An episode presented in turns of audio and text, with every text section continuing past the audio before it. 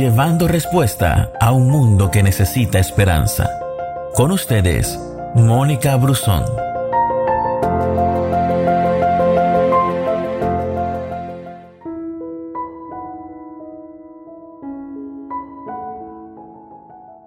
El ser humano a veces eh, vive en extremos.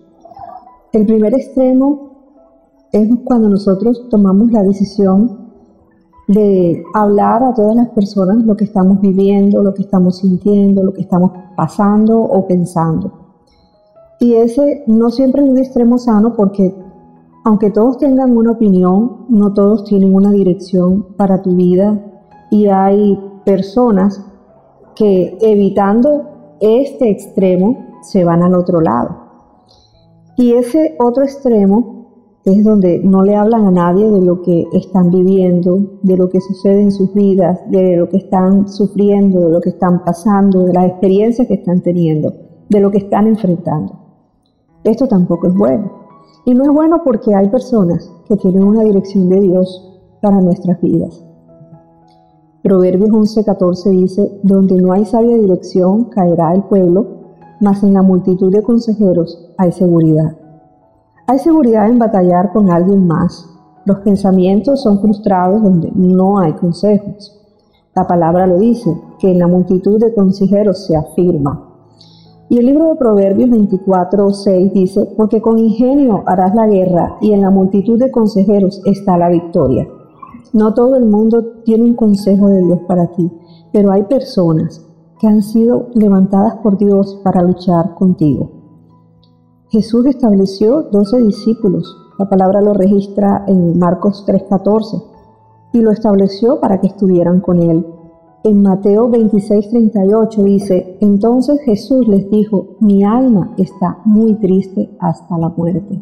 Quedaos aquí y velad conmigo.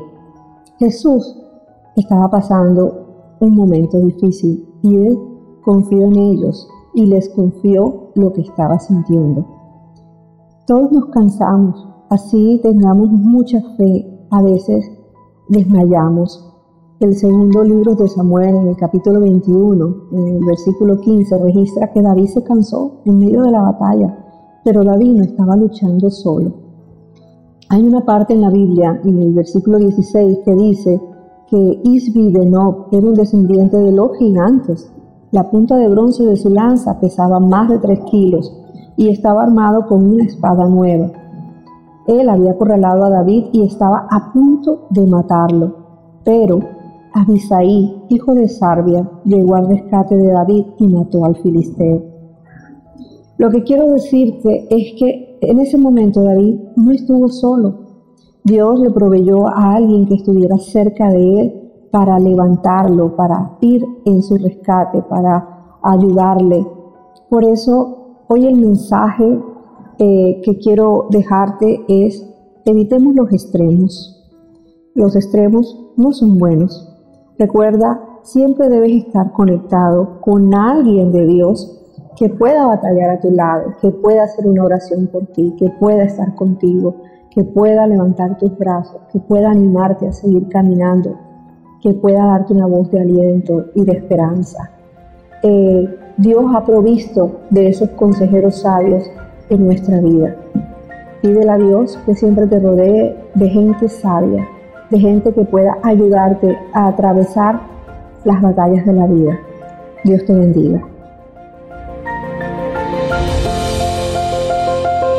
Gracias por escucharnos. No te pierdas ninguna de nuestras publicaciones. No olvides compartir este audio con todos tus amigos. Que Dios te bendiga.